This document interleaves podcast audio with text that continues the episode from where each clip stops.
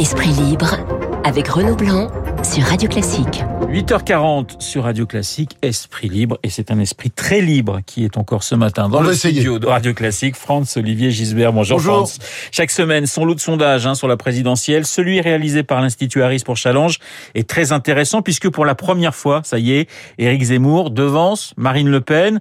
France, on sait euh, évidemment que on ne sait pas évidemment ce que sera la suite, mais ce qui est intéressant, c'est que Zemmour il bouleverse totalement le paysage politique français en quelques semaines. Ouais, Il n'y a pas si longtemps, je vous proposais de faire une euh, JSZ, vous vous souvenez, c'est-à-dire une journée sans Zemmour. Zemmour, eh ben, Bon, on va dire, attendre ça encore un petit pas peu. aujourd'hui, Ouais, voilà. ni demain, ni, ni à mon avis, avant très longtemps, parce que là, on est contraint à zémouriser, je zémourise, tu zémourises, il zémourise, nous zémourisons, vous zémourisez, etc.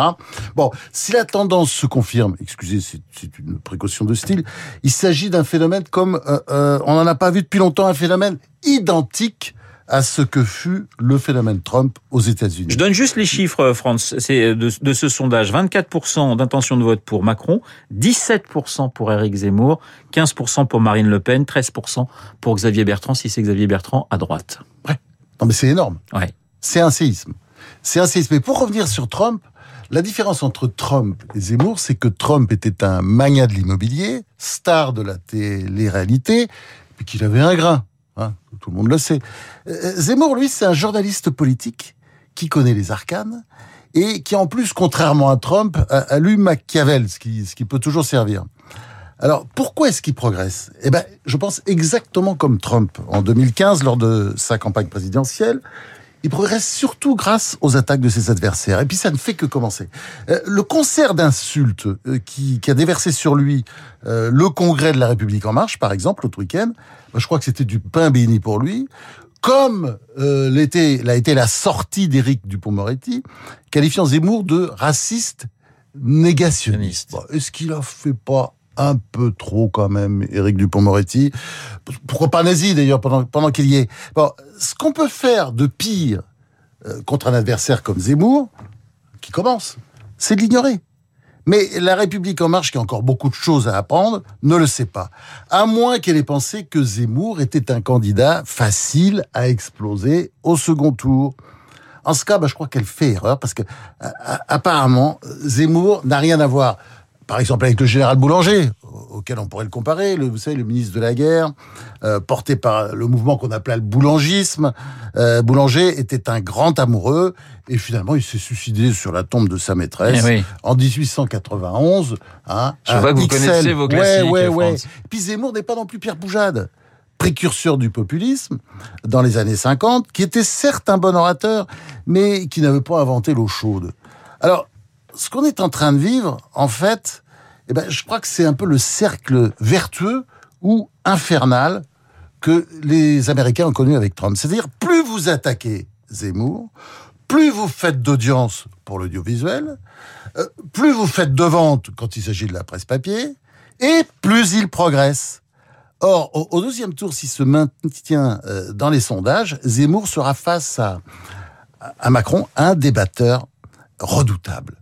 Euh, il- sait vous asticoter, vous démembrer, vous éparpiller façon puzzle. Et je peux le dire parce que j'ai été dans le passé euh, souvent l'une de ses victimes. Ouais. Donc, vous savez de quoi vous Pas parlez. facile, ouais. Pas facile. Il est pas facile. Alors, j'ai pas mal de questions vous à vous poser sur, sur Zemmour, mais j'aimerais qu'on écoute justement ce que pense la droite d'Éric Zemmour. Éric Ciotti était ce matin chez nos confrères de RMC et il rappelle, et il rappelle, eh bien que euh, Éric Zemmour, ce ne sont pas, ce n'est pas les Républicains et encore moins le RPR. On l'écoute. J'ai adhéré au RPR à 16 ans. J'ai pas le souvenir euh, d'avoir euh, côtoyé euh, Éric Zemmour ou de l'avoir regardé dans les instances ou dans les militants de notre parti. Les héritiers du, du RPR sont ceux qui étaient au RPR autour autour de Jacques Chirac. Ce sont les républicains. Nous sommes dans cette filiation, la filiation de la famille gaulliste depuis le début de la Ve République. C'est ce qui nous donne une responsabilité forte dans cette élection. Alors, Damien Abad, lui, le patron des députés LR, était sur CNews. Et vous allez voir, c'est assez proche de ce que euh, vient de nous dire Éric Ciotti. La vérité, c'est qu'aujourd'hui, Éric Zemmour, il essaye de faire une OPA sur la droite en expliquant que finalement, c'est lui qui vient du RPR. Mais excusez-moi de vous dire, Éric Zemmour, c'est l'anti-Chirac. Quand vous faites, vous parlez du djihad du, au, au, quotidien, quand vous avez une obsession sur les noms, ça n'a rien à voir avec la fracture sociale de Jacques Chirac. À l'époque du RPR, Monsieur Zemmour, il était chevènementiste. Donc, euh, moi, je veux bien qu'on discute de colonne vertébrale, mais la réalité aujourd'hui, ce n'est pas celle-ci. Et il ne fera pas d'OPA sur la droite parce que la, la droite n'est pas à vendre à la découpe à Monsieur Zemmour. Une OPA sur la droite, France. Bah, c'est évidemment ce qu'il fait. Oui. OPA sur la droite, ça d'ailleurs on l'a dit depuis plusieurs semaines, et OPA également sur le Rassemblement national. Est-ce qu'il ringardise Marine Le Pen? Est-ce qu'il est en train de ringardiser bah, oui, Marine évident, Le Pen? Je mets des guillemets ringardiser quand même. On voit bien les, les, ouais. les, courbes sont en train de se croiser, ce qui est assez dramatique pour Marine Le Pen. Elle, elle peut encore revenir, hein, parce que là, c'est pas tout de suite encore l'élection présidentielle. Et puis euh, de l'autre côté, le LR, il est quand même dans une semi-panique, parce que ces discours-là, bah oui, ils sont très cohérents, ils sont très gentils là, les, les Ciotti et les Abad, mais enfin, les chiffres sont là, c'est-à-dire que Zemmour leur prend des voix. Voilà. Et effectivement, euh, dans ce sondage euh, challenge, alors il faut quand même préciser qu'il y a un, un, sondage ELAB qui est assez différent puisque ce sondage place toujours Marine Le Pen en euh, deuxième position. Une question justement. Oui, oui, mais enfin bon, faudra voir dans quelques jours. La politique justement de Marine Le Pen d'essayer de se dédiaboliser, est-ce que pour vous, ça a été finalement c'est contre-productif? Est-ce qu'aujourd'hui elle apparaît pas, je mets encore des guillemets, trop light par rapport à un Zemmour je suis pas sûr, je suis pas sûr que ce soit ça le sujet. Ouais. Je pense que euh, on assiste à un phénomène qui ressemble à celui qui a profité à Macron en 2017, je dis pas par là que Zemmour sera élu, ça, ça, ça paraît quand même encore improbable, mais euh, c'est du dégagisme. C'est-à-dire, ouais. on veut du neuf, on veut du nouveau, on pense que Marine Le Pen, ça n'a pas marché. Moi, je crois pas du tout que ça n'a rien à voir avec la ligne politique de Marine Le Pen. Je pense que euh, les Français ont envie d'essayer autre chose encore, et je crois que c'est ça qui est en train de se produire, et c'est ça l'essentiel du phénomène Zemmour. Ils en ont marre des gueules qu'ils ont vues depuis toujours, les les Ciotti, les non, je dis pas les Abad, mais enfin bon, vous voyez ce que je veux dire, Ouais. les Bertrand, voilà, ils en ont marre, les Sarkozy, les Juppé, tout ça. Ils veulent changer. C'est l'histoire de 2017 qui recommence. Encore un coup de dégagisme. Voilà. Et le temps long en politique semble de moins en moins long. Effectivement, laisse sa place à un temps de plus en plus instantané en quelque Ah bah sorte. ça, c'est notre faute. Il fallait pas Ouais. voter pour la réduction du mandat président- présidentiel à 5 ans. Hein. Ouais. Moi, moi j'ai voté non, parce que je pense que c'était le début de la fin de la Ve République. C'était parce qu'on a américanisé le système politique français. C'est on est toujours en campagne électorale. Et comme aux États-Unis, à peine élu, euh, quand le président arrive euh, en fonction, eh ben, il pense déjà à la prochaine présidentielle. Alors on en parlait hier avec euh, Pascal Bruckner qui était à votre place, euh, France. J'aimerais avoir votre avis sur ce qui se passe entre Paris et, euh, et, et, et Alger. Guerre de mémoire est sortie assez étonnante, hein, c'est vrai, du chef de l'État, le chef de l'État français sur sur l'histoire algérienne. Comment décortiquer, comment analyse euh, cette guerre des nerfs entre Paris et Alger, France Olivier Gisbert. Bah, pour revenir sur l'objet du délit, hein, vous avez vu, ce sont des propos privés, mais Macron donc a mis en question, je cite, un système politico-militaire en Algérie hein, qui s'est construit sur la rente mémorielle. Il a également dénoncé, je cite encore, une histoire officielle algérienne totalement réécrite. Ouais. Fin de citation. Et un discours qui repose, je cite encore, sur la haine de la France. Fin de citation. Bon, bah, il est heureux que ces choses soient enfin dites, et par Macron qui plus est, euh, qui a cru naguère le naïf qu'il suffirait euh, que la France s'excuse pour que les relations euh, s'améliorent entre Paris et Alger. C'est pourquoi d'ailleurs il avait parlé en 2017, vous vous souvenez, de crimes Ouais. contre l'humanité, c'est-à-dire de génocide en fait, euh, que la France aurait soi-disant euh, commis en Algérie. Eh ben, c'est une façon euh, de s'excuser, c'est une façon de s'excuser pour, pour la colonisation de l'Algérie par la France. Mais s'il avait lu les livres d'histoire, euh, Macron aurait su que ce morceau de terre qu'on appelle l'Algérie, que les Français ont appelé l'Algérie, euh, qui était à l'époque habité par des Berbères et des Kabyles, avait été euh, colonisé par les Arabes. Mais oui, avant les, bien avant les Français, les Arabes ont colonisé l'Algérie. En plus, ils sont restés au 7e siècle. Ils sont restés parce que, ils sont restés sur une terre qui était au départ kabyle et berbère. C'est ce qu'aimait d'ailleurs rappeler le général de Gaulle. Mais enfin ça, il est heureux que euh, Macron, euh, disons, ait pris quelques petites leçons d'histoire depuis.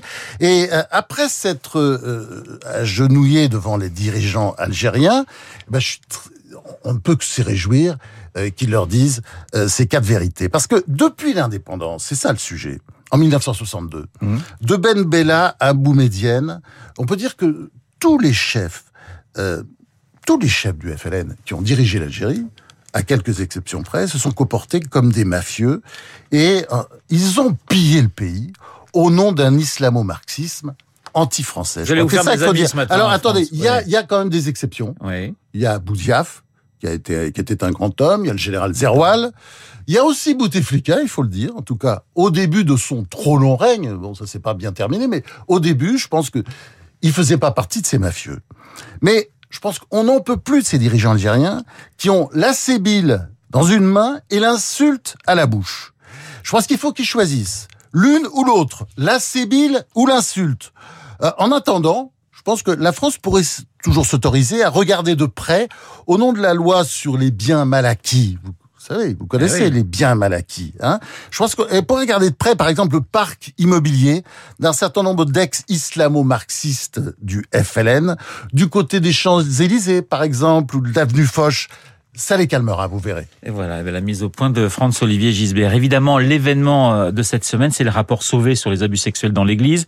Euh, Le pape n'a pas caché sa honte, mais beaucoup pensent que François ne fera pas grand-chose. Franz, est-ce que vous êtes aussi de cet avis après ce rapport choc, ce séisme dans l'Église catholique française? Bah, hélas, oui, parce que le pape français, François, il fait jamais grand-chose. Euh, moi, je suis d'accord avec vous, c'est un, incroyable séisme et je pense que l'Église va mettre des années à s'en remettre. Bon, les résultats sont absolument accablants, même si on peut discuter hein, euh, la méthodologie euh, du rapport Sauvé, parce que 216 000 victimes d'abus sexuels en 70 ans bah, sont des chiffres, disons, qui ont été obtenus à la louche, au doigt mouillé, par sondage loin de moi l'idée de minimiser évidemment l'ampleur du phénomène, mais on doit préciser que ce n'est qu'une évaluation, parce que ça aurait pu être aussi bien, ça peut être 150 000, 80 000 ou 260 000. Euh, en tout cas, je pense qu'on peut saluer la volonté de l'Église euh, de, de mettre en lumière ces, turpitudes, mais j'ai envie de rappeler que ce rapport, justement, on le doit aux prédécesseurs, aux deux prédécesseurs de, euh, pape François François. Mais oui, ça, ça on l'oublie toujours. Deux grands papes très attaqués dans les médias, Jean-Paul II et Benoît XVI, qui étaient deux grands réformateurs, hein, et qui n'ont jamais, par exemple, qui n'ont pas hésité à reconnaître la théorie de l'évolution de, de Darwin. C'est extraordinaire parce que c'est, on n'en parle jamais, mais enfin, euh, la théorie de l'évolution n'est plus considérée comme incompatible avec le christianisme. Ça, c'est, c'est grâce à ces deux papes. Et je pense que c'est des papes comme ça que l'Église aurait besoin aujourd'hui, et pas d'un pape politique, ficelle, machiavélique, euh, qui rase les murs et qui soucieux, surtout de se faire bien voir dans les médias, mais qui est incapable de faire bouger les choses. Avec le pape François, l'immobilisme est en marche, rien ne l'arrêtera. Eh ben, dis donc, vous êtes en pleine forme ce matin, euh, Franz. Un petit mot sur une ville que nous aimons tous les deux beaucoup. Je veux parler de, de, de Marseille. Grève des éboueurs, précipitation très forte en, en début de semaine et déchets euh, dans la mer. Marseille, il faut quand même les codes hein, pour comprendre cette ville, hein, Franz. Ah bah surtout là, vous parlez des, des grèves, des poubelles. Euh, pff, il y a tout le temps des grèves des poubelles. Il y en a un petit peu moins ces temps-ci depuis que la métropole a Vous savez, je vais vous raconter une, petite anecdote. Quand je vais à Marseille, je vais chez ma cousine et elle me dit bon alors tu, tu, tu déposes évidemment les poubelles, mais ne t'inquiète pas si elles sont encore pleines le lendemain, c'est parce que comme il y avait le feu vert, les éboueurs sont passés direct Oui, et oui. se sont pas arrêtés. C'est parti fini. Voilà. Eh ouais, oui, ils sont toujours très pressés. Ils roulent à 120 Mais c'est km vrai, heure mais c'est dans les petites rues parce qu'ils sont pressés de partir. Bon, c'est une histoire lamentable. Je dirais que c'est quand même le degré euh, zéro de la politique. Ouais. Parce qu'il il est tombé des trompes d'eau sur Marseille. Faut pas oublier l'équivalent de plusieurs mois de pluie, hein, juste après la énième grève des poubelles. Bon, c'était quand même la première depuis très très très longtemps. Et voilà que le maire de Marseille, le socialiste Benoît Payan, s'en prend à Martine Vassal, la présidente LR de la métropole. Bah, oui, il faut pas être de droite, que voulez-vous? Parce que quand il pleut ou qu'il neige, c'est toujours la faute de la droite. D'ailleurs, quand il neigeait à Marseille, je sais pas si vous vous souvenez, c'était la faute de Godin. Il y avait des grandes polémiques là-dessus. Bon, là, il a plu. Il a plu, c'est la faute à Vassal. Et quand d'ailleurs il y a une explosion de gaz à Paris, rue de Trévise, ça, fait des morts d'ailleurs, c'est pas la faute de la mairie de Paris, même si la justice en est mêlée, mais c'est pas la faute de la mairie de Paris, c'est normal. Madame Hidalgo est de gauche. En fait, vous voyez, faut mieux être de gauche, un peu de gauche, Renaud. Donc je, je, je vous conseille parce que on a bonne conscience, on n'est pas embêté par les médias, ni par la justice, ni par le parquet national financier. Voilà, et on, quand même, on, on souhaite le meilleur à une ville que nous aimons tous les deux. Ah oui, Hein, ah voilà. oui. Marseille, une belle ville, une, une belle ville. belle ville, voilà. Oui, mais puis on souhaite surtout que les élus travaillent ensemble. Parce que quand il y a des drames comme celui qu'il y a en ce moment à Marseille, je pense que la droite et la gauche devraient travailler de concert, Et ça, ensemble. Et ça devrait, Ensemble. et ça devrait être possible. Merci Franz. Franz-Olivier Gisbert dans le studio de Radio Classique comme tous les jeudis. Il est 8h56 dans un instant Lucille Bréau et le journal de 9h à tout de suite. Vous écoutez Radio Classique. Avec la gestion Carmignac, donnez un temps d'avance à votre épargne.